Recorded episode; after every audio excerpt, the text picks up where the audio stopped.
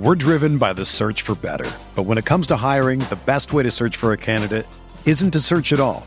Don't search match with Indeed. Indeed is your matching and hiring platform with over 350 million global monthly visitors, according to Indeed data, and a matching engine that helps you find quality candidates fast. Ditch the busy work. Use Indeed for scheduling, screening, and messaging so you can connect with candidates faster. Leveraging over 140 million qualifications and preferences every day, Indeed's matching engine is constantly learning from your preferences, so the more you use Indeed, the better it gets. Join more than 3.5 million businesses worldwide that use Indeed to hire great talent fast. And listeners of this show will get a $75 sponsored job credit to get your jobs more visibility at Indeed.com slash BlueWire. Just go to Indeed.com slash BlueWire right now and support our show by saying that you heard about Indeed on this podcast. That's Indeed.com slash BlueWire. Terms and conditions apply. Need to hire? You need Indeed.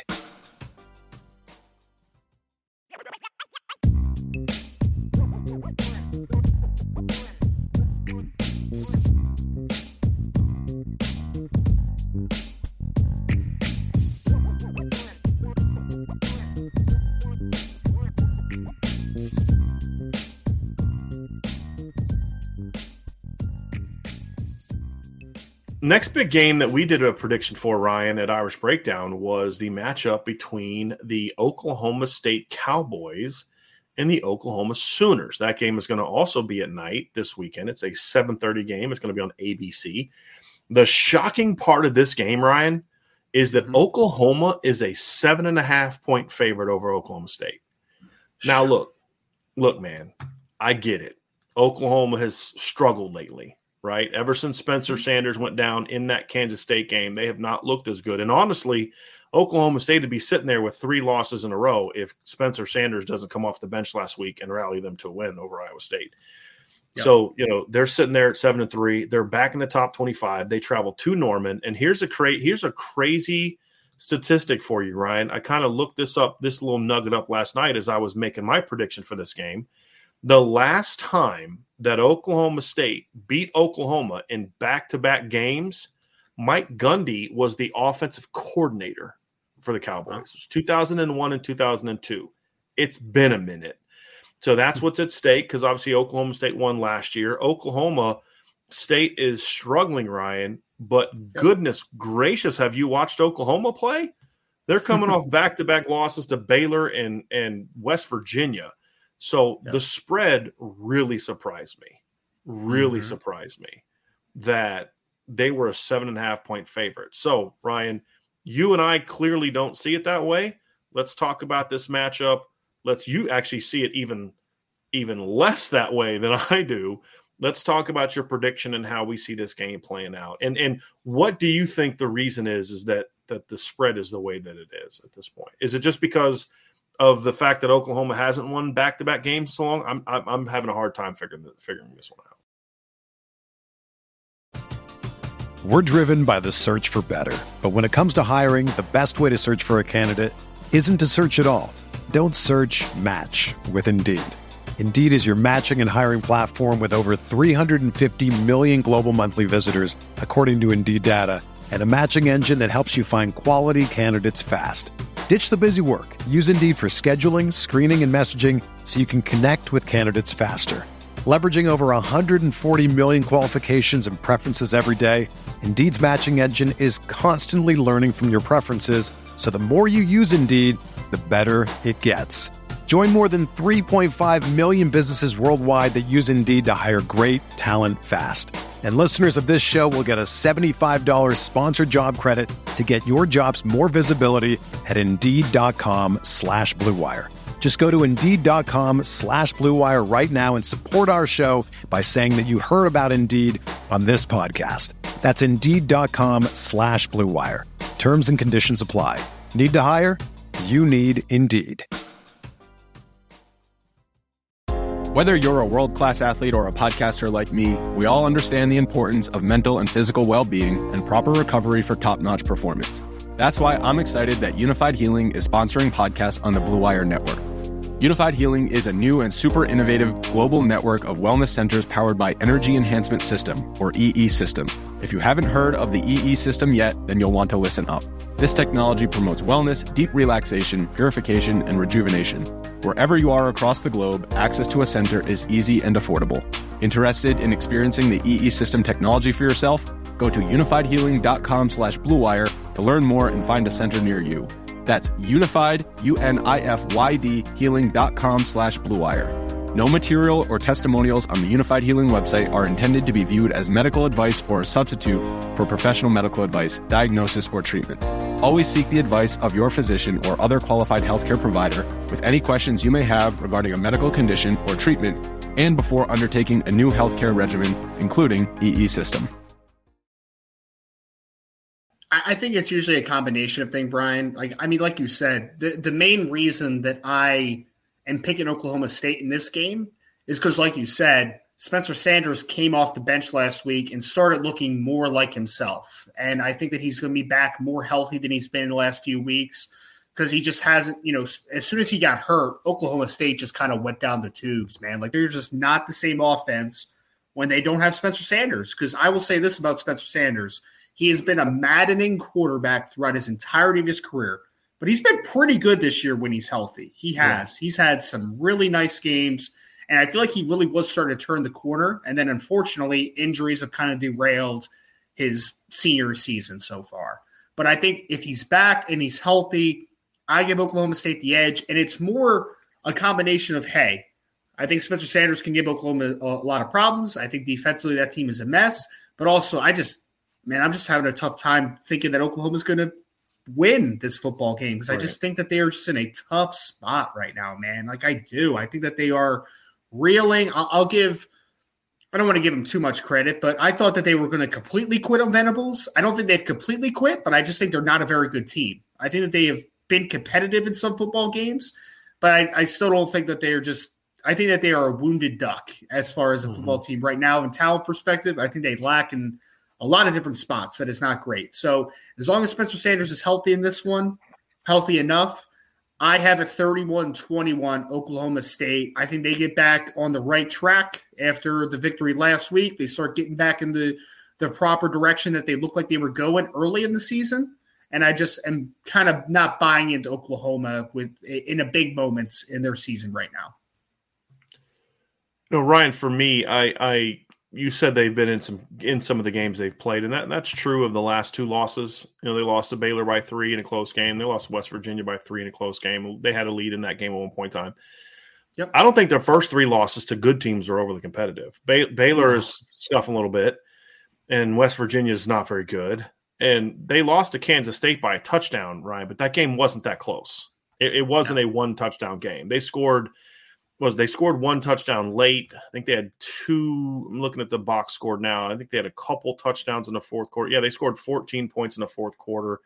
It was a 34 20 game. Then Oklahoma scores, and Oklahoma, Kansas State goes back on top. It was like, it was one of those games where the score never really, to me, was indicative of how much oh, Kansas State was outplaying them that's you know, it just Oklahoma was able to rip off a couple big plays against that Kansas State defense is really the difference.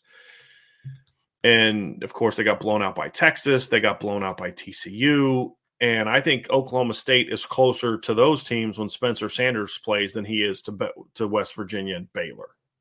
Uh, it's just when he when he plays and that's kind of where it came down to for me. The the the concern the only concerning part for me is the Oklahoma State defense. It is a I I don't know if I've ever seen a defense go from as good as they were last year to as bad as they are this year with mostly the same players. They didn't yeah. lose a ton of guys. They lost a couple secondary guys. They lost their their Malcolm Rodriguez, a linebacker, lost an interior, but they Brock Martin's back, Collin Oliver's back. They have a couple of their starting DB. I mean, they went from really good top 10 defense to a what they were for 20 years before that, which is a bad Big 12 defense. That's the only yeah. thing that gives me pause is that Oklahoma is going to be able to hit enough plays in this game because TCU can make stops, Texas can make stops, Kansas State can make stops. Oklahoma mm-hmm. State's had a tougher time making stops, in my opinion, against good good offenses. But is Oklahoma really good offense at this point in time? That's the question. You know, so I just I'm not I'm not buying this Oklahoma team. I'm, I'm shocked it's seven and a half point favorite. They're a seven and a half point favorite, to, to be honest with you. And I just, uh, I, I, think Oklahoma State's going to be able to rip them up. I just don't think they're going to be able to cover the Oklahoma State receivers. Oklahoma State's running game is not that great. That's one thing that could maybe be Oklahoma saving grace. But as soon as they're going to win, they're going to have to start fast because this is a team that's on the brink, Ryan, in my opinion, of just quitting. And they've been here a couple times before, and Venables has been able to kind of walk them off the ledge after yeah. losing to, and that was after losing to good teams. After losing to Baylor and and and West Virginia in back to back games, this team is fragile. So they're going to have to come out early and get going. If they can get Dillon Gabriel going, get Eric Gray, because that's been the one bright spot for their offense this year has been – uh, I mean, Marvin Mims has been pretty good when when the quarterback play has been okay, but you know, Eric Gray's had a really good year this year. He's already over 1,100 yes. yards. He's a good football player, but I mean, he carried him for a couple series against Texas when they would go when they do that Wildcat stuff. They just kept running Eric Gray, and Texas couldn't do anything about it. And then they stopped doing it. Then they no, then they tried to have Eric Gray throw a pass, right? And that kind of isn't that when they threw yes. the pick? It was stupid. But anyway, I just think that's their hope. They got to if they start off hot early I think they got a shot to win. But mm-hmm. I picked 41 31, but I could see it being worse than that. Because part of mm-hmm. me wanted to go like 41 24, 41 17, because I feel like if Oklahoma State jumps on them early, it's going to be a rout. But if it's a competitive game, I could see Oklahoma winning it late. They are the home team. It also means their offense is moving the ball. So that's where I was torn with this week, Ryan, is – is it was if I think it's going to be a close game, then I got to go with Oklahoma because that means they're playing their to their potential. But if it's not hmm. a close game, I think, or if Oklahoma State wins, I think it'll be a more convincing victory. So, but I settled kind of somewhere in the in the middle and went 41 to 31 in this matchup. So that's going to do it for that game, Ryan. There's a couple other games. Now we're going to kind of go through just sort of early to, to later games that, that I want to talk about. Here is a a couple games that I have heard people say are potential upset games, and I'm not hmm. sure. We're going to do a few upset pick potential upset games or upset watch teams this week. One of them I buy, one of them I don't. The first one is Illinois at Michigan. Excuse me. Let me yes, Illinois at Michigan. Sean Davis picked Illinois to win this game. I've heard some other people say that what a homer. Ryan. What I want to I want to hear your stance on this. Personally, it's at Michigan. Illinois' yeah. offense is struggling. That Brown is banged up. I just don't see how. I don't see the path to victory for Illinois in this game. Do you? I, I don't either. It's Brian. I I want to pick Illinois so bad. I really do because I love so much of defensively what that team has. I mean, you talk about Jer'Zhan Newton up front with Keith Randolph and Sidney Brown and and the secondary of Devin Witherspoon at corner. And I mean, they literally Illinois literally has three secondary players that have been invited to the Senior Bowl this year. That defense is fantastic for Illinois. But you mentioned it already, right? Your best offensive player, bar none, in in Brown, the running back, Chase Brown, is banged up and is, you know, if he plays, I think he's going to be super limited. I don't even know if he's going to play. And their passing attack has just been very inconsistent this year. I mean, Tommy DeVito is just not a very good quarterback. And outside of Isaiah Williams, they don't have a ton of pass game weapons either to kind of go with him, right? So I just struggle because can Illinois hold Michigan's offense down a little bit? Sure, they can. They're very talented defense. But to think that Illinois is going to be able to score enough against Michigan's defense, like that's where I'm struggling, man, because Michigan's defense, it's not as good as it was last year, but it's still a really, it's still a really good unit. And it's mostly because – in this one. I just don't think that Illinois has enough playmakers and enough offensively to really challenge the Michigan defense. So I ultimately just don't think they're going to be able to score with Michigan. I think Michigan, Michigan's going to be able to score a little bit more than they are. Is it going to be a lower scoring game? Possibly because you're playing with two good defenses, but I just don't think Illinois is going to be able to score enough in this one. I just Ryan, I'm I'm there with you. I, the thing about JJ McCarthy, he's a young quarterback. You could say, hey, maybe he makes some big mistakes that gives Illinois the ball, but Michigan doesn't put him in position to lose games. That's the thing. They haven't needed him to win him. The, he, they haven't needed him to win a single game this year, in my opinion. So they haven't put him in position to lose games. And and I just don't see Illinois. To your point, I don't see Illinois with Tommy DeVito and Brown being banged up to be able to go in there and beat them. Because to your point, if the Illinois defense plays great and holds Michigan to 20 points, I still don't think Illinois can win the game. They have to they have to not only keep Michigan, you know, kind of under 24, 20 to 24, but then also they got to create scores for themselves, whether it's getting short fields or whether it's getting scores directly. And I just don't think they're going to be able to do that at, at the big house. I just don't. I don't. I don't think a one dimensional team is beating Michigan unless that one dimensional team can really throw the football. And that's the thing. And so um, I'm I'm not in love with this Michigan team, but I just I think their whole thing of we haven't really played a team that's on our level continues on Saturday. I hope I'm wrong, but I think that's kind of that's kind of where I'm at. And Archer, the Penn State game is not a good win.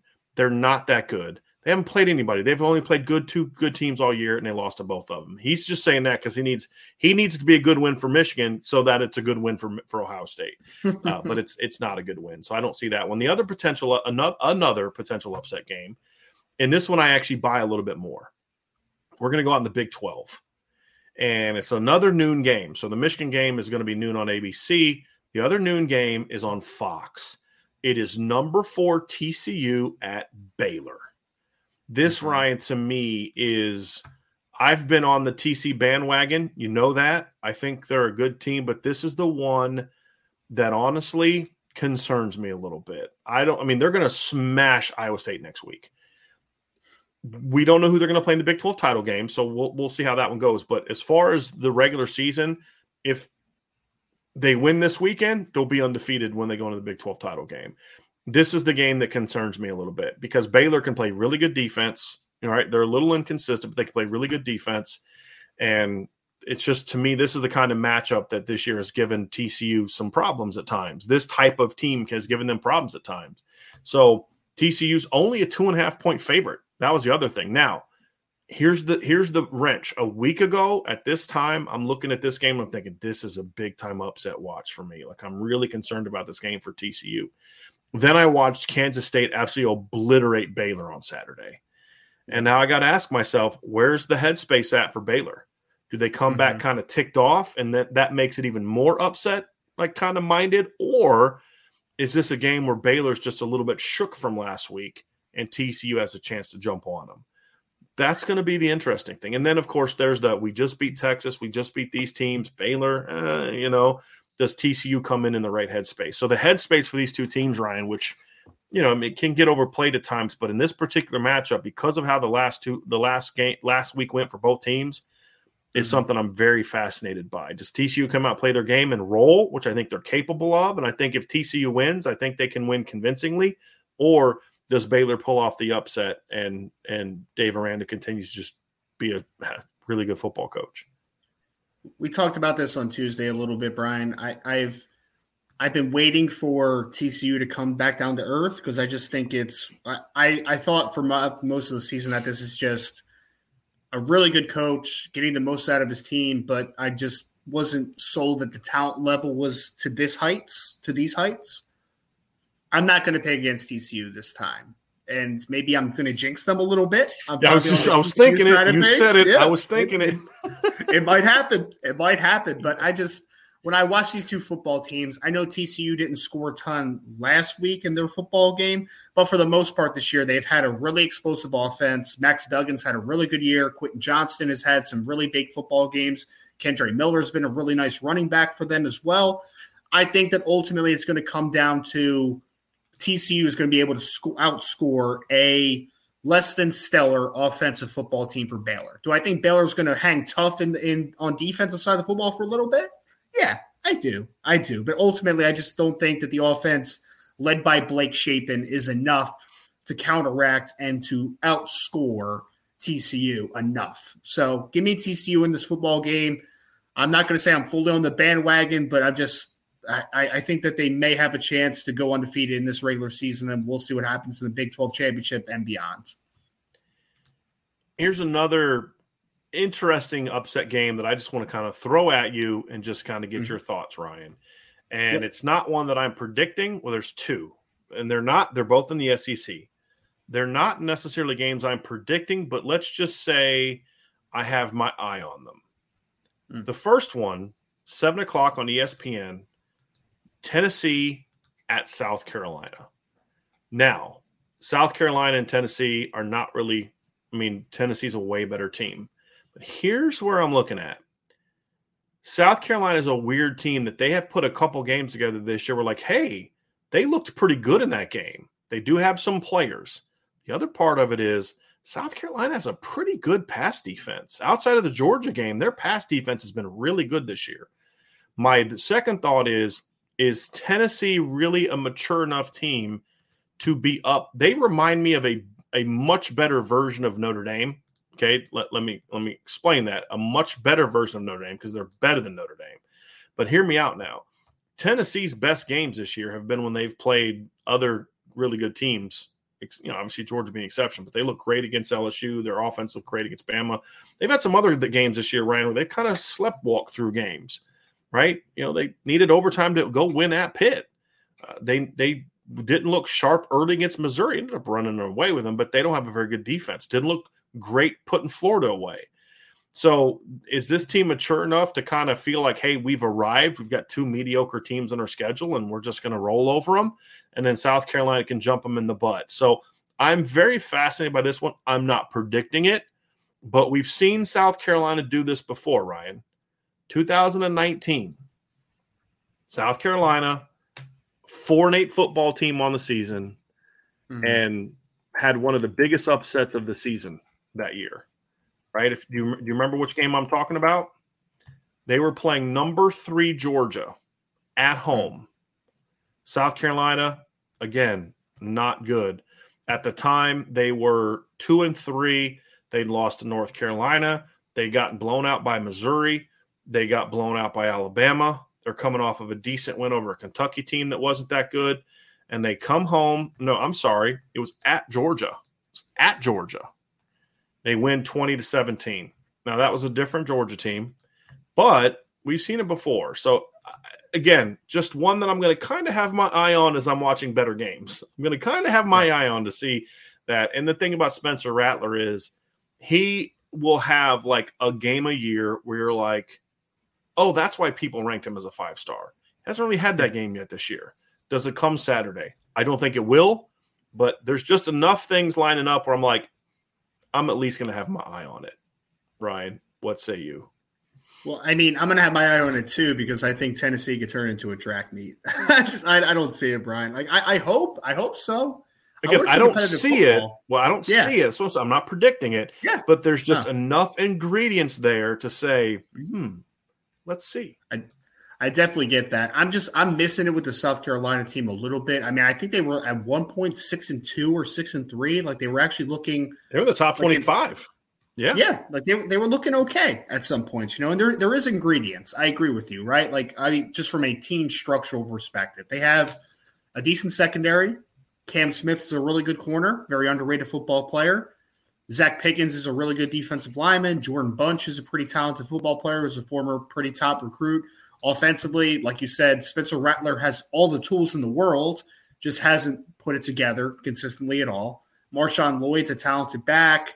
They have Jaheim Bell at tight end, Austin Stogner, former Oklahoma transfer that came over with Spencer Rattler. So there are tools there, right? There are some players that to get to get excited about. There's no doubt about it.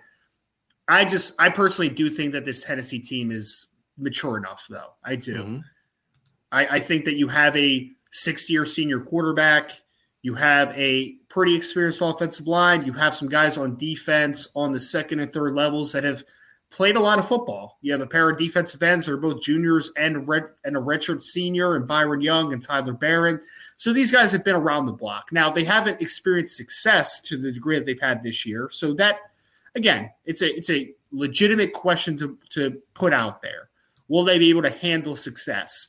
I think that they have done a nice job throughout, you know, coming at, off of that Georgia loss in handling their business, you know, last week especially. So I think that they can maintain the momentum. They keep it rolling here. I just don't think that South Carolina is going to have the firepower to outscore or even entertain outscoring a South Carolina, a very talented Tennessee team. Yep. And it's last senior day, I believe, for Tennessee, if I remember correctly. No, Tennessee's senior, senior day was last week. It's at South oh. Carolina. Yeah, Tennessee's right. on the road the next two games. Yeah, Tennessee's at South Carolina this week, at Vandy next week. They their senior day was last week. It is it is senior day for South Carolina because their last game's at Clemson. Mm-hmm. So, to, and to your point, Ryan, you know they had one. They started off one and two, lost to Arkansas and Georgia, then won their next four games, blew out Charlotte, blew out South Carolina State, beat Kentucky by ten on the road when Kentucky was ranked, uh, beat Texas A and M, and then they drop a home game to Missouri. Then the next week mm-hmm. they go mm-hmm. out and beat Vanderbilt on the road, and then come back and, and, go down to Gainesville and get smashed by Florida last week. So they're just not yep. they're not that team, but they show enough flashes and there's enough ingredients to say I'm going to keep my eye on this one. Here's another game I'm going to have my eye on, Ryan. And there's, there, I'm not predicting it, but it's just one of those games to keep an eye on because, and that is, I'm just going to come out with it. It's not, it's, it's going to be a nine o'clock game on ESPN two. It's UAB at LSU. LSU has clinched the Western Crown. They have, let's just say, LSU has uh, had a tendency this year to at times play play down a little bit to their competition, right? Mm-hmm. Similarly to Notre Dame. And and you talk about how they played against Florida State. They they didn't play that great against Auburn. They played horrible against Arkansas last week. And I would argue with all the injuries Arkansas is dealing with right now, that UAB's not much different than Arkansas is right now, except for one exception. They have a little bit more experience quarterback right now than what the what what what um, excuse me, what uh, what Oregon was, or excuse me, uh, Arkansas was put on the field last week. And here's the other thing: UAB can really run the football. They can really run the football. DeWayne McBride's and, a good player. The running yeah, back is a good football player. Yeah, yeah, and he's he's got 1,400 yards this year, Ryan. At 6.9 per mm-hmm. carry, 70 touchdowns. Their number two running back, Jermaine Brown, has 689 yards and six point yards a carry. And then their quarterbacks have combined, D- Dylan Hopkins and Jacob Zeno have combined for over 200 rushing yards. So you're talking about a team that at times this year has looked really dangerous, has looked mm-hmm. really good, and at times this year has just looked kind of like, dude, how did you lose that game? Right? That's kind of the weird thing about them. But you know, last week they had a very convincing win over North Texas. Uh, they've had wins this season over over Georgia Southern, uh, Middle Tennessee. They blew out Middle Tennessee, blew out Charlotte, who stinks. Um, and and of course this last week North Texas, but they also lost a really close game to UTSA, lost a really close game to Florida Atlantic, lost a really close game to Western uh, Kentucky, and the worst loss they've had this year uh, was a really close loss to Rice. They have not had a loss by more than seven points this year. They've lost by seven, four, three, seven, and six. Their wins have been by 59, 14, 27, 14, and 20. Mm-hmm. So, and of course, they're dealing with their head coach had to step away in the offseason. That was this offseason, correct? When Bill Clark was, stepped yeah. away, I believe. Coach Clark, yeah. Yeah. So that's kind of where we're at. So that's a game to me um, is on my mind because this is an LSU team that that has shown a little bit of uh I say immaturity at times, you know, this year. Mm-hmm. And the other thing too is Ryan, this is an LSU team that can be run on, in my opinion. Yes and and that's that's a big component to this. They've they've allowed over 200 rushing yards three times this year, and mm. the last couple teams that didn't run on them because they don't really run the ball well. But I felt the same way going into the Ole Miss game, mm. and they did a great job against Ole Miss's run game. So perhaps they've turned the corner since the, since the middle of the season they're getting run on. That's a game that I've got my eye on too, Ryan, just to kind of see. And, and it, it's not even that LSU might lose. My question is if LSU struggles against UAB, mm-hmm. how does their non conference start to maybe affect how they're viewed? Like, let's say they beat UAB uh, by seven to 10 points in a game, they kind of pull, they have to pull away late. You mm-hmm. say, okay, so you lost a non conference game to a middle of the road, you know, middle of the pack SEC or ACC team. You played a mm-hmm. Sun Belt team who was five and five, six and five, or five and five, and you and, and you didn't really run them off the field, right? So I, I could see where if even if they don't blow them out, if they if it's a close game, even if they win, that could start to have an impact. If let's say Clemson wins out or USC wins out, even if LSU is able to beat Georgia in the SEC title game, an eleven and two uh, SEC champ that kind of was not very good out of conference. Yeah. It, it's going to be fascinating. So anyway, that's another game that's kind of on the back of my mind, Ryan.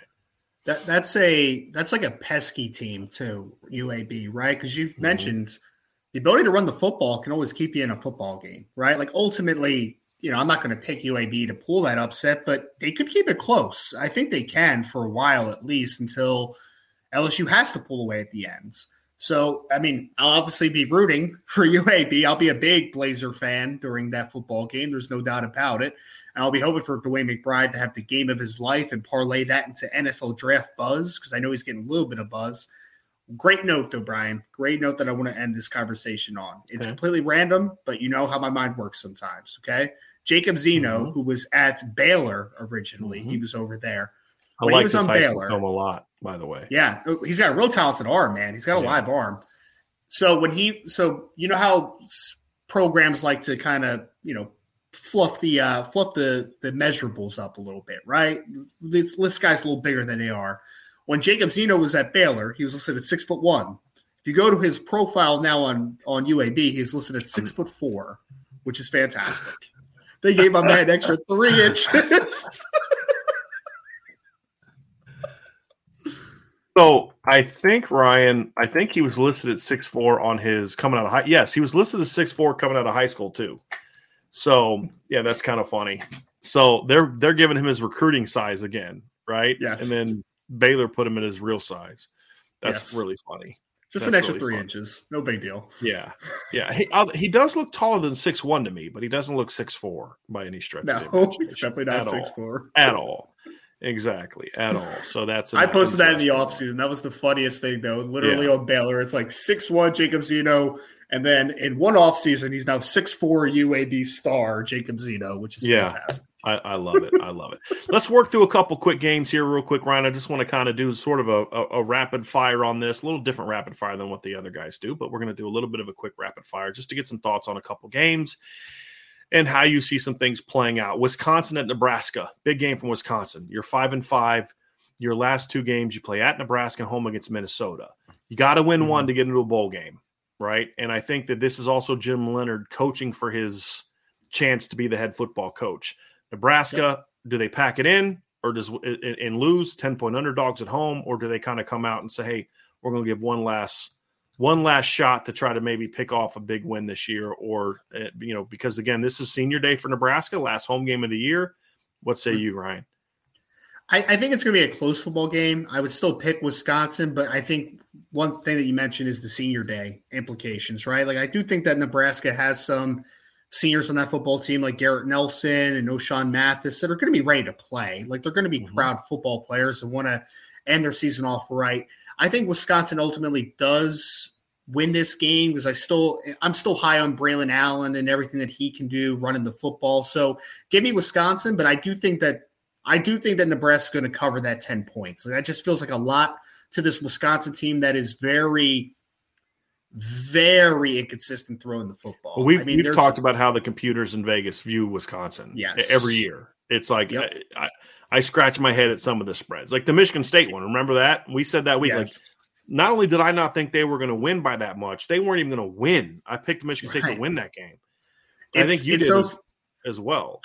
I, I think Brian. I think that they think that Graham Mertz that played his first ever football game against Illinois is still the Graham Mertz that we see today, and that he's going to do that every single game, right? Like they just give him yep. too much. And that, that's that's where this offense falls apart is that they're always going to be able to run the football because they always have some talent up front.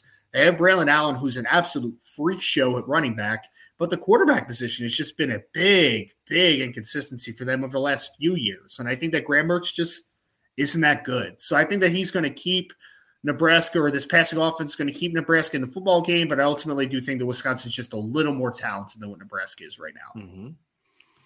All right, let's go to some more. I agree with you on that. Here's another very interesting game that I was hinting at before when you were had to step out. Duke at seven and three goes to Pittsburgh this weekend, who's six and four. Uh, mm-hmm. Fascinating story. Pitt is a touchdown favorite over Duke. The Blue Devils have won four games in a row. Duke's three losses this year, Ryan, are by a combined 14 points. They lost by eight at Kansas, lost by three at or home against North Carolina, lost by three in overtime against Georgia Tech, They've won three in a row, blew out Miami, beat BC on the road by a touchdown, and beat Virginia Tech last week by 17. Pitt, on the other hand, Ryan is coming off of two good wins in a row.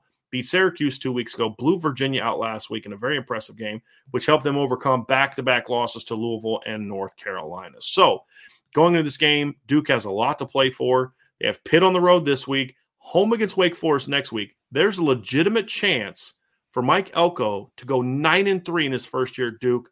I think even if he can just win one of the next two, eight and four is a heck of a turnaround and looks a whole lot different than seven and five. I know that may seem crazy because it's just one game, but it just looks different. Can yeah. Duke go on the road with Riley Leonard and the and the team that Mike Elko has put together and beat Pitt at Pitt? I'm predicting actually an upset in this game. This is going to be my upset pick of the week, which is six. And, A team's got to be more than a six point underdog or beat a ranked team. Pitt being a seven point underdog. This is my upset pick, Ryan. I'm taking Duke over Pitt. What say you, Mister Roberts? I was going to say the same exact thing. I think that this is a big upset pick. I think it's a big opportunity for Duke because I think that there was a couple layers to this football game. One, Pitt offensively has turned into a very one dimensional football team. Israel Abanikanda is a really good running back. There's no doubt. But with Kedon Slovis being banged up and just inconsistent and that passing game just not doing very well, I think that this is a defense for Mike Elko with Shaka Heyward and DeWayne Carter and some good players up the middle where I think that they're going to be able to do enough to slow down it, slow down Israel Abanikanda to a degree and try to force Pitt to throwing the football. And then on the other side, man, I just I think the world of Riley Leonard. Like I think that that kid is just going to be a really really good football player in the future, and I think that he's already shown the flashes of how good he can be this year. So I'm going to take Duke in this one because I think that we're going to be able to do enough to, to make a one dimensional Pitt team have to beat them through the air. So I'm going to take the better quarterback of how they're playing right now. Give me Riley Leonard, Duke in the upset. Their defense, I think, plays a big part in this one. I dig it. So we're on the same page. Here's an interesting yep. game. Number 15, Kansas State at West Virginia. Both teams had mm-hmm. huge wins last week. Obviously, their seasons have gone very different. Kansas mm-hmm. State needed that game last week, Ryan. I thought they were going to lose. I thought they were going to drop to six and four. A lot of the shine from how good of a season they were going to have was going to be gone. I did not think they were going to go on the road and beat Baylor. Baylor had been playing good football. Baylor was starting to get hot and they destroyed Baylor 31 to 3. I mean, just outplayed them from the jump and forced some turnovers of Baylor and just really Baylor could never get anything going offensively. Now they go back on the road to West Virginia, a team that was reeling, Ryan. They had won, they had lost three in a row, had lost four or five. They lost to Texas by 18 beat Baylor by a field goal in a great game. I don't know if you watched that game, Ryan, but it was, I mean, I should say it was a great fourth quarter, uh, mm more so than it was a great game then got blown out by Texas Tech 48 to 10, lost by 10 to TCU, got beat by I- Iowa State by 17. Iowa State by 17. It's not a good Iowa State football team. And then what did they do last week at home? They beat Oklahoma 23 20. It's senior day in uh, Morgantown this weekend. JT Daniels getting his last chance to play at home. Can the Mountaineers pull off a second straight win uh, with Neal Brown's job on the line, or was last week an anomaly against a team that's just simply not very good, and K State keeps rolling. What are what I, do you say there, Mister Roberts? And K State, by the way, was, is a seven and a half point favorite. Yeah, I think it's a, I think it was an anomaly a little bit for West Virginia. I just think that they've had a couple outlier victories where you're just like, you know, it just it worked that day. And could it happen again? It's always possible. But I, I just Kansas State, I think, is just a better football team. I just do. I just think they're more talented. I think that what you're talking about offensively with guys like Deuce Vaughn and now the, you know, even if Adrian Martinez is still banged up, Will Howard yeah. is now turned They're good at quarterback player. no matter who plays. That's one exactly. difference about this team, Ryan. Uh, uh, let me interrupt you real quick and let you get back on it. In the past, yeah. like when they lost Skylar Thompson, they were done. Yeah, it was over. Chris yeah. Klieman's had some really good football teams that were just they were limited at quarterback behind the starter. And when Skylar Thompson went down in two different years, they just they hit they just went off a cliff. This team has shown because of getting the por- the portal kid with and then developing Will Howard that mm-hmm. it doesn't matter who they put a quarterback. They've been a pretty good football team this year. And so that's a positive sign for for him. That's not like it was in the past, right? So to, to, to your point, it really doesn't matter who they play quarterback. This team has shown the ability to win football games. So please continue with, with the matchup because we're on the same page on this one. Yeah, and I was going to say, Brian, is that I actually think that they've been a more balanced football team when Will Howard's been out there because he can throw the football a little more consistently than Adrian Martinez. He's not quite the dynamic athlete that Martinez is, but there is something to be said about the balanced attack. But I think ultimately, Deuce Vaughn, Felix, Anudike, Uzomah as a pass rusher, Khalid Duke's a really talented player as well. Julius Brents, their corner, who's like six four, just got invited to the Senior Bowl they just have more dudes, I think, than West Virginia ultimately. So West Virginia is always a threat to score some points because they're just a they're a very bipolar team, right? Like one week they look okay offensively, the next they look inept, and so they might be able to score a little bit. But I mean, this Kansas State team, I think, is starting to plateau and play their best level of football, and I, I just I just think they just have too many dudes for West Virginia. Okay, here's the next question, Ryan. We know yep. Georgia's going to beat Kentucky right? We we both agree with that. Here's my question though, because Kentucky plays a decent defense, and this is a little bit of a you know Georgia's got two week games coming up. Uh, I imagine Georgia is going to kind of get a lead and start resting some guys the next couple weeks. Is my prediction. So my question would be: Does Georgia cover the 22 and a half spread at Kentucky? I think they do. It's it 22 and a half is a lot of points, but I think they cover. And it's mostly because honestly, Brian, like one, Kentucky's been a good running team since Chris Rodriguez got back. I mean, Chris Rodriguez is a really good running back for them. It's really good college back. But what gives me worry in this game is that well, I mean, man, I thought Will Levis was going to put together a nice season after showing flashes last year, but he started out okay and then he just fell off a cliff, man. And he has just not been good down the stretch here. So I think anytime you have a one-dimensional offense going against that talented of a Georgia defense, I just don't think Kentucky's going to be able to score enough. And again, Kentucky plays a nice brand of defense. They got guys like Jordan Wright at pass, as a pass rusher and JJ Weaver, some talent on that defensive side of the football. But ultimately, I just don't think that Kentucky's going to be able to score enough. So give me Georgia to cover, unfortunately, in that one. I said it this summer. I mm-hmm. did not get the Will Levis hype. I thought he was a product of Liam Coen's system when he left, I had a feeling that the offense would get bad. It would would not be as good. I didn't think it'd be this bad. I'll be honest. It's bad right here's, now. Here's the bad. shocker: they went mm-hmm. 4 mm-hmm. 0 without Chris Rodriguez. Since yes. he's been back, they are two and four. Now I'm not blaming him. I mean, that no. kind of jumped into your SEC part of your schedule, right? I mean, that you know they beat Miami of Ohio, Youngstown State, Northern Illinois, but they did beat Florida at Florida. Mm-hmm and they have gone uh, two and four with wins over Mississippi State and Missouri, and then losses to Miss, Ole Miss in a competitive loss. South Carolina at home, blown out by Tennessee, and then last week lost at home to Vanderbilt. Yes, I agree. I think Georgia will cover, but I think that I could see Kentucky sneaking in a score to get under late because I do think Georgia will get a big lead and then rest guys these next couple weeks. That's my that's my nice. uh, prediction on that. That's a nice victory last week for Clark Lea, by the way. Good for him. Yeah, Big time. Big time. Good guy. I like Coach Lea. Didn't always agree with his recruiting decisions, but but good man, in my opinion. Here's another one, Ryan. Miami at Clemson. Clemson is up 19. Now, this isn't a prediction of the game, but I think this is an important game for Clemson for two reasons. Number one is Miami's recruiting very well, partly because NIL you need to beat them so bad that kids are like, Do you want to make? Yeah, you can go there and make money, but you're going to get embarrassed and play for a garbage program. That's number one. Number two, Clemson needs to blow out their next two opponents in order to to get a little bit more respect. They're not getting enough respect from the committee right now for me. Clemson, the, because the ACC is not getting enough respect from the committee right now, and right. and so to me, this is one of those games where Clemson's got to come out and dominate. They're 19 point favorites. Can Clemson does Clemson have enough offense to do it, or or or maybe plus a combination of is Miami ready to quit? Because after what Cristobal said this week, to, to to there was a bunch of parents that were tweeting negative things about the coaching and all that stuff, and he said, "Hey, you're more than welcome to come pick up your kids." Right? If you don't wow. like if you don't like it, you're more than welcome to come pick them up it's going to be one of two things is going to happen. Miami either responds well to it and they come out play inspired football, or B, they're going to fold and Clemson's going to destroy them.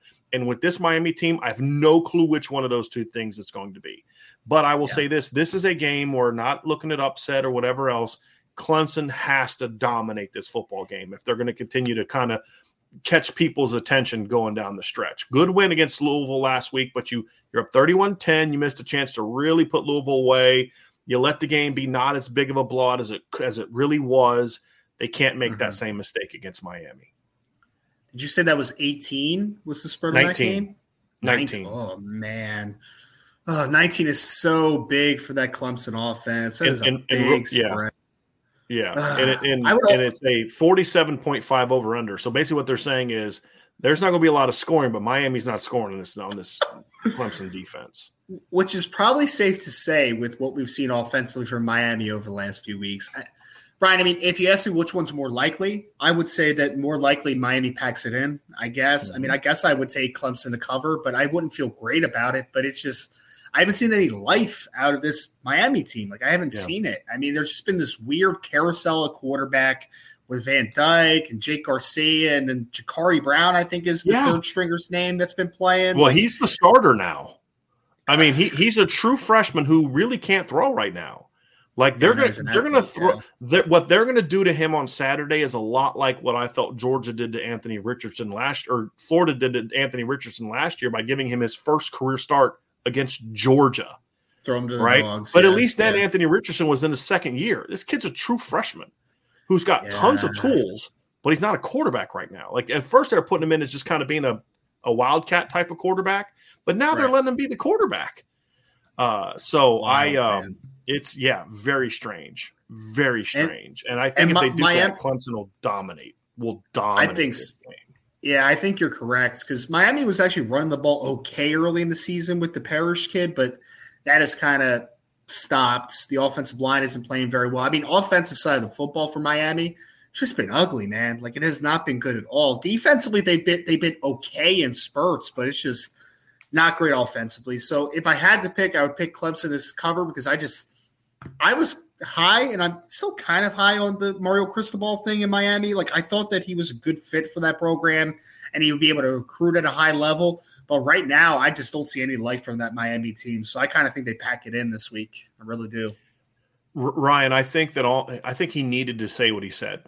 I think it's yeah. almost good for him if a bunch of those kids leave. Honestly, I, and I know it's going to put the program yeah. off a little bit, but it's like get those kids out, let them leave and we'll go get a bunch of portal kids that we can handpick. We'll we'll bring we'll sign as big of a recruiting class as we can get, and then that's mm-hmm. how you can quickly, you know, get your culture changed. Because there's two the problem is when you bring in 25 new players into a culture of 50 dudes that's broken, there's a greater chance that the new kids get more adopted into the new the old culture than the other way around.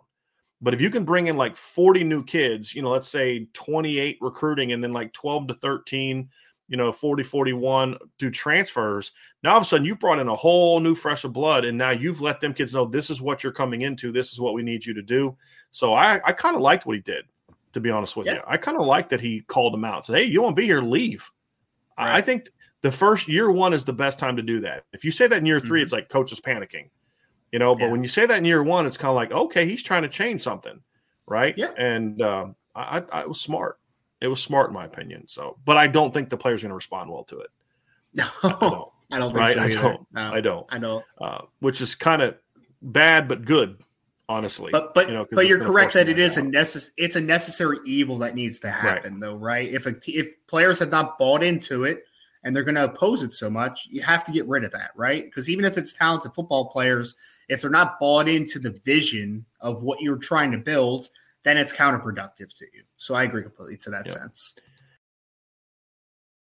Another day is here and you're ready for it. What to wear? Check. Breakfast, lunch, and dinner? Check. Planning for what's next and how to save for it? That's where Bank of America can help. For your financial to-dos, Bank of America has experts ready to help get you closer to your goals. Get started at one of our local financial centers or 24-7 in our mobile banking app. Find a location near you at bankofamerica.com slash talk to us. What would you like the power to do? Mobile banking requires downloading the app and is only available for select devices. Message and data rates may apply. Bank of America and a member FDIC. When you need mealtime inspiration, it's worth shopping Kroger, where you'll find over 30,000 mouthwatering choices that excite your inner foodie. And no matter what tasty choice you make, you'll enjoy our everyday low prices, plus extra ways to save, like digital coupons worth over $600 each week. You can also save up to $1 off per gallon at the pump with fuel points. More savings and more inspiring flavors make shopping Kroger worth it every time. Kroger, fresh for everyone. Fuel restrictions apply. Couple more here, Ryan. We're going to kind of quickly work through Texas at Kansas. This is a very yeah. interesting game for me, Ryan, because Texas is is uh, how do they handle last week, right? And mm-hmm. Kansas is reeling. You know, they're they're uh, they've won one of their last four games. Their only win was a 21 point win over Oklahoma State. They have shown that they are a much better team at home this year than they are on the road, at least since yep. uh, their quarterback Daniels got hurt. I believe he's still out right? I believe he is. And yeah. mm-hmm. the kid that's starting now is an athletic kid, but he was the kid that was there last year when they weren't very good because he's just not as good as Daniels yeah. is, right? Right. But Texas is a, a bit of a, a, a, strange team, Ryan. I'm curious about how their mental their mental state is this week after the loss to TCU last week. So, does Kansas have any shot to upset the Longhorns? Kansas is a nine point home dog. Ryan, I don't think they have enough firepower to do it. I don't think the quarter. I think the quarterback being gone is an issue. This is more yeah. about this will be a game if Texas doesn't come with the right mindset. That's more of what my question is for you. I, I think this is a gut check time for Texas because what, are they now? They're six and four, right? Like they mm-hmm. are. They've been extremely up and down, and I think that you are starting to be a little worried about Quinn Ewers. You know, like he hasn't been the same since he came back from that injury, and he just hasn't looked because early in the year going into that Alabama game, he was kind of trending upward, you know, like there was a lot of exponential growth. And since he's come back, I feel like it's kind of been fallen to the wayside a little bit. So I think this is a little bit of a gut check for this Texas team, this Texas offense, especially led by Quinn Ewers. So I think that mm-hmm. ultimately Texas gets back on the right track. I don't know if I would say that it's going to be a substantial victory where it's just like start to finish, you dominate the right. football game. Because I do think this Kansas team is tough. I do. I think that they play a hard brand of football. I just think Texas is more talented at the end yeah. of the day. So I say that Quinn starts getting it going back in the right direction. Texas gets a victory. But I say that Kansas is probably a pesky team and sticks around for a little bit, but talent wins out it for me. These next two games are going to be huge for Texas, Ryan. You're talking mm-hmm. about a team that went five and seven last year yep. and lost, was it six of their last seven games.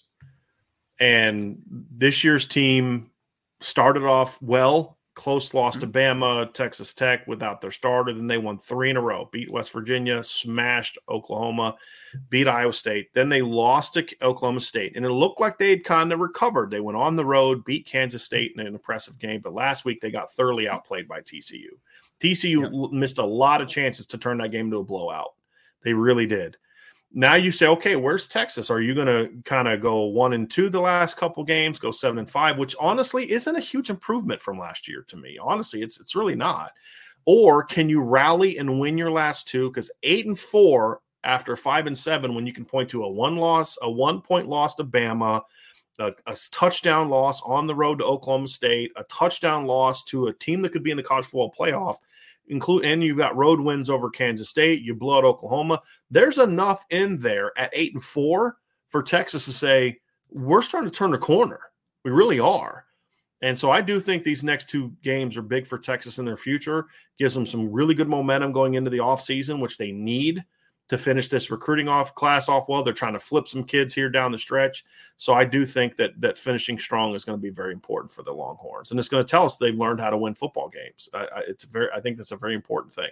Uh, we're going to roll through a few more here, Ryan. Here's a here's an eight o'clock game that I, I'm I'm very interested in. Syracuse at Wake Forest. This is two really struggling football teams. I think Wake Forest is going to. Um, I just can't get a read on Wake Forest. Like this is like the third week in a row. I kind of thought they were going to kind of turn it around, or th- this will be the third week in a row. I thought they were going to bounce back against NC State. They didn't. I predicted them to beat North Carolina at home last week. They didn't. Syracuse is. I mean, these are two teams headed in wrong, bad directions, right? Uh, Wake has lost three in a row, a row. Syracuse has lost four in a row and they got hmm. absolutely humiliated. They were at least competitive against Clemson Notre Dame. They got humiliated last week by Syracuse, 38 to 3, and it could have been way worse. Which mm-hmm. team gets back on track in this weekend? I'm going Wake Forest, Ryan. What say you in this game? I'm going Wake Forest as well. I think Syracuse, the injuries have just caught up to them, man. Like I really do. Garrett Shrader getting banged up, and then Garrett Williams getting injured in the Notre Dame game for a guy that's a real vocal leader for them and a big backbone of their defense. I feel like we have now seen that Syracuse has some guys up top. You know, we talked about the Mikel Joneses, the Garrett Williams, the Sean Tuckers. That top echelon of players for Syracuse are really nice. But the more injuries that they sustain, I think you just kind of see that there is depth issues still on that yeah. team, right? So yeah. I think that that's I think that Wake Forest is just the more healthy team comparative to Syracuse right now. So give me the more healthy team, although both are heading in a bad direction, like you say. Said I just think that Wake Forest is going to be able to score a little bit on Syracuse. So give me Wake Forest, just a slightly more healthy team. And I think the Syracuse is, was a little bit smoke and mirrors early. I think their offensive coordinator is a pretty good football coach. And to your point, I think teams have kind of figured it out, and their quarterback play is back to where it was last year, in my opinion. That's basically what we've seen, and so that's kind of been the reason why they've struggled. And he's he is um he's kind of doing what he did. I like Robin Anae as an offensive coordinator in some ways. I think he does some good stuff on the football, but his utter unwillingness to try to establish a ground game is mind-boggling to me mind boggling. You've got a massive offensive line. You've got one of the best running backs in college football, and you've now gone three straight games with under 100 yards rushing. Like, okay, that's not good. It's not, not good. No, it's not good. All right, let's get to so we got wrap. Brandon just kind of threw this up there. Brandon Plesner says he wants to kind of get quick thoughts and picks, Ryan. So let's work through a couple of these real quick, uh, and then the, uh, we'll get to these. Ole Miss, Arkansas, Ryan.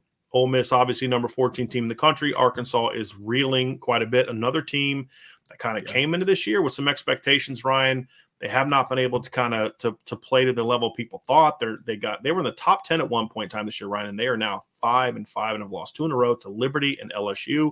They're home yeah. senior day against Ole Miss. Ole Miss is coming off of a lot a heartbreaking loss to Bama. How does this one play out, Ryan? I got Ole Miss. What say you?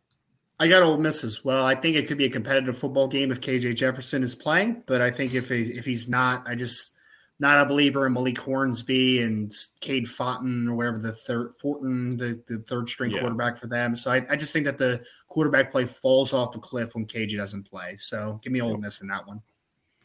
All right, Ryan. Next game that he wants to talk about is Texas Tech at Iowa State. Texas Tech had lost two games in a row, lost to Baylor in a blowout, battled TCU, but ended up falling short in a game they were never really in. Bounced back last week with a convincing home win over Kansas, 43 to 28. Iowa State is losers of six of their last seven. They had lost five in a row before beating West Virginia 31 to 14 at home. Went on the road last week were was beating Oklahoma State until Spencer Sanders came in the game and rallied them to the victory. Uh, now yeah. they are at home for Senior Day against Texas Tech. Ryan, the the Red Raiders under Joey McGuire are five and five, and they're in their three and a half point road dogs against Iowa State. Now, here's the interesting thing, Ryan. Iowa State has Texas Tech at home this week and at TCU next week. Lose one, and there's most likely no postseason because they're five and seven. And then Texas Tech is in a similar boat. They're at Iowa State this week and then home against Oklahoma next week. Both of these teams enter sort of a must win situation going into this weekend if they want to qualify for a bowl game. Give, give me Iowa State. They're the home team, senior day. I think that they at least play very good defense on the Iowa State side of things. I, Texas Tech is just too up and down for me. I like some of the things that Coach McGuire is doing, but – I just can't get a pulse on them on a week to week basis. So I'll take Iowa State in a tough one, mostly because they're at home. I'm going Texas Tech. I do not like Iowa State. I think the the West Virginia win was a mirage. I think they're the team that's lost six to seven. I'm going to take I'm going to take Texas Tech, and I and I'll tell you something else about Texas Tech that really impressed me. They are very up and down, but yep. I thought after getting blown out by Baylor uh, and after getting beat by TCU that they were going to fold. They played really well last week against Kansas, so I, I like you know, those kids at least play hard. They they don't that you're you're going to get their best effort. They're going to play hard. They're banged up a little bit, but I think they're going to beat Iowa State. I do not like the makeup of this Iowa State football team at all. Next one from him, and we're going to skip over one. We're going to go to NC State at Louisville. this is a very intriguing game. Two teams coming off of losses. Obviously, Louisville's mm-hmm. was a little bit. I mean, you kind of predicted it, right? They were playing Clemson, NC State. Coach ran his mouth a lot last week. Or no, excuse me, Louisville's coach ran his mouth a lot last week. They did get smacked. NC State loses at home to a two and seven Boston College team. These are two teams that have lost a lot of shine after kind of getting on some hot streaks. Louisville's a four point home favorite against number 24 NC State, Ryan. How do you see this one playing out? I'm going with the Cardinals because I think they're at home and I don't think NC State can score. Who are you going with? I'll take NC State. MJ Morris has done some good stuff over the first couple games. Was a little uneven last week, obviously, but he had a really nice game two games ago. Give me NC State just mostly because I don't trust Louisville. That's just all it comes down to, man. Like this is a who do you trust a little more than the other? And I'll just take NC State. At least they're I know that they're going to play a good defense for the most part. MJ Morris makes a couple big plays, but I really could go either way on that one. Yeah, it's uh two teams that are playing kind of ugly football if we're going to be yes. honest about it, right? And you know, you're talking about Texas Tech and not knowing what to expect one week to the next. That's kind of how I feel about Louisville. We, sure. we really don't know what to expect from them week to week. They're a very strange I team. Agree. now, the one game, and this is going to be the last game that we talk about, Ryan. The one game that Brandon had on there that I think is very fascinating this week is the Iowa at Minnesota game. I cannot believe this. We talked about this on Tuesday night, but we're going to talk about it. We're going to wrap things up here. I cannot believe that Iowa has a flipping chance to win the Big Ten West. That is the most bizarre, ugly conference. You have four teams that are four and three Purdue, Illinois, Iowa, Minnesota. Illinois, Iowa, and Minnesota all have tough games left coming up. Illinois obviously plays at Michigan today. Then they play at, at Northwestern, which they should win. Then you have Iowa plays at Minnesota this weekend. They finish at home against Nebraska. If they can pull off, I will finish it up. Minnesota plays at home against Iowa. Then they play at Wisconsin. And then there's Purdue, who mm-hmm. this weekend plays home against Northwestern and then at Indiana. Purdue actually has a, I would argue, the cleanest path to this as far as who they play. Now, Purdue has some, the head to head does not favor them. So they need mm-hmm. all these teams to catch an L the next week for Purdue to be able to win the division because a lot of the head to heads don't favor them. But if you look at the schedule, Purdue's the team with the best chance to go 2 0 the next two weeks. Iowa, to me, is second if they can beat Minnesota. If they beat mm-hmm. Minnesota this weekend, I think Iowa uh, will be in the will will be the Big Ten West champs because they have the head to head over Purdue. Uh, they have Nebraska at home next week. I do not see Iowa losing that game this to me is you could see the the you could see the Big Ten West decided this weekend in this matchup. Yeah. Well, Brian, so this one, and if you watch the show, I picked Iowa to make the Big Ten championship game. So you know who I'm going to pick here, right? I mean, it's pretty obvious. I think for me, again, Minnesota is one of those teams that is extremely one dimensional. I know that Tanner Morgan's been banged up. They've had a backup quarterback in there they're always a team that's going to be able to run the football to a, to a large degree, especially when Mo- Mohamed Ibrahim is healthy, obviously. But I mean, I just look at this team, Brian. I'm just like a one dimensional team against Iowa's defense. As bad as Iowa's offense has been this year, and it's terrible, Iowa's defense can play. They are a yes. really staunch defense. Jack Campbell and those guys have done been very good against the run, just overall good defense. So I mean, they're a top give me Iowa. Defense, Ryan, would you agree with that? They're one of the oh, ten yeah, best defenses in college football this year, in my Without opinion. Especially one, when and, you consider they're getting no help, no yes, help. A top ten defense and one of the worst two offenses in the FBS. Like that's where we are with this, right? In the Power Who's Five, I should say. Like it's Who's awful. I don't know. I'm just throwing out a number there because I don't no, want I mean, to say absolutely that they're the worst. There's a couple in the Big Ten that are in that conversation. I mean, Rutgers is in that conversation. Northwestern's Northwestern's in that oh, conversation. Oh, Northwestern's uh, very bad. Good call. Yeah. Good call, Northwestern. So if we're going to have a, a, debate about who are the 10 worst offenses in college football, we're going to spend half of our time talking about the Big Ten. Yes, so uh, there, there's are. no doubt about that because it's bad. I, I, I think this is a fascinating game, Ryan, because uh, t- is Tanner Morgan still out? Is he still out for this game? He didn't play last week. I know. I know he didn't play last week. So. If he doesn't play, I don't think they have a shot. I mean, I could see Iowa scoring ten points and winning this game. You know, and, and here's the thing about Iowa: as bad as they are, as bad as they are, they're playing for them. Okay, this is this is context. Okay, context yeah. for them.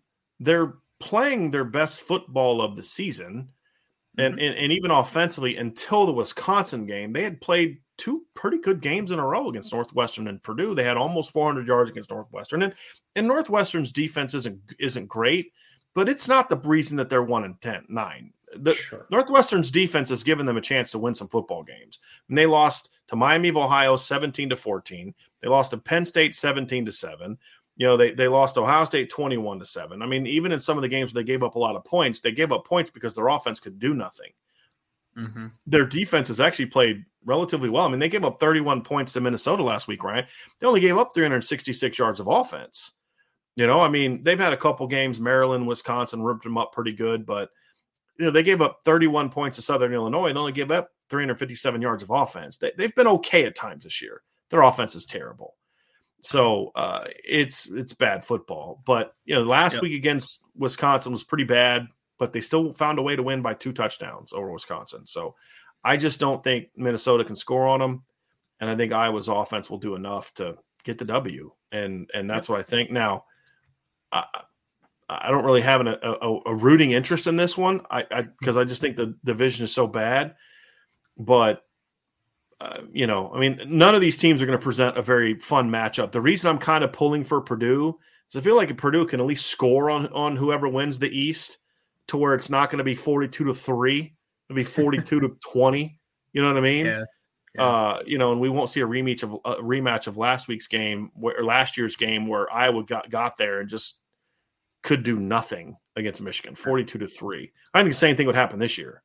You know, it just it'd be that kind of game again this year because they can't score. So, uh, anyway, Ryan, uh, who, you said you went with Iowa, correct? We're both going with Iowa, in this game as well. Okay. Mhm. That's going to do it for our game predictions, Ryan. We do have some mailbag questions to get to, but before we do, just a quick reminder: hit that like button, subscribe, hit the notification bell, and share this podcast.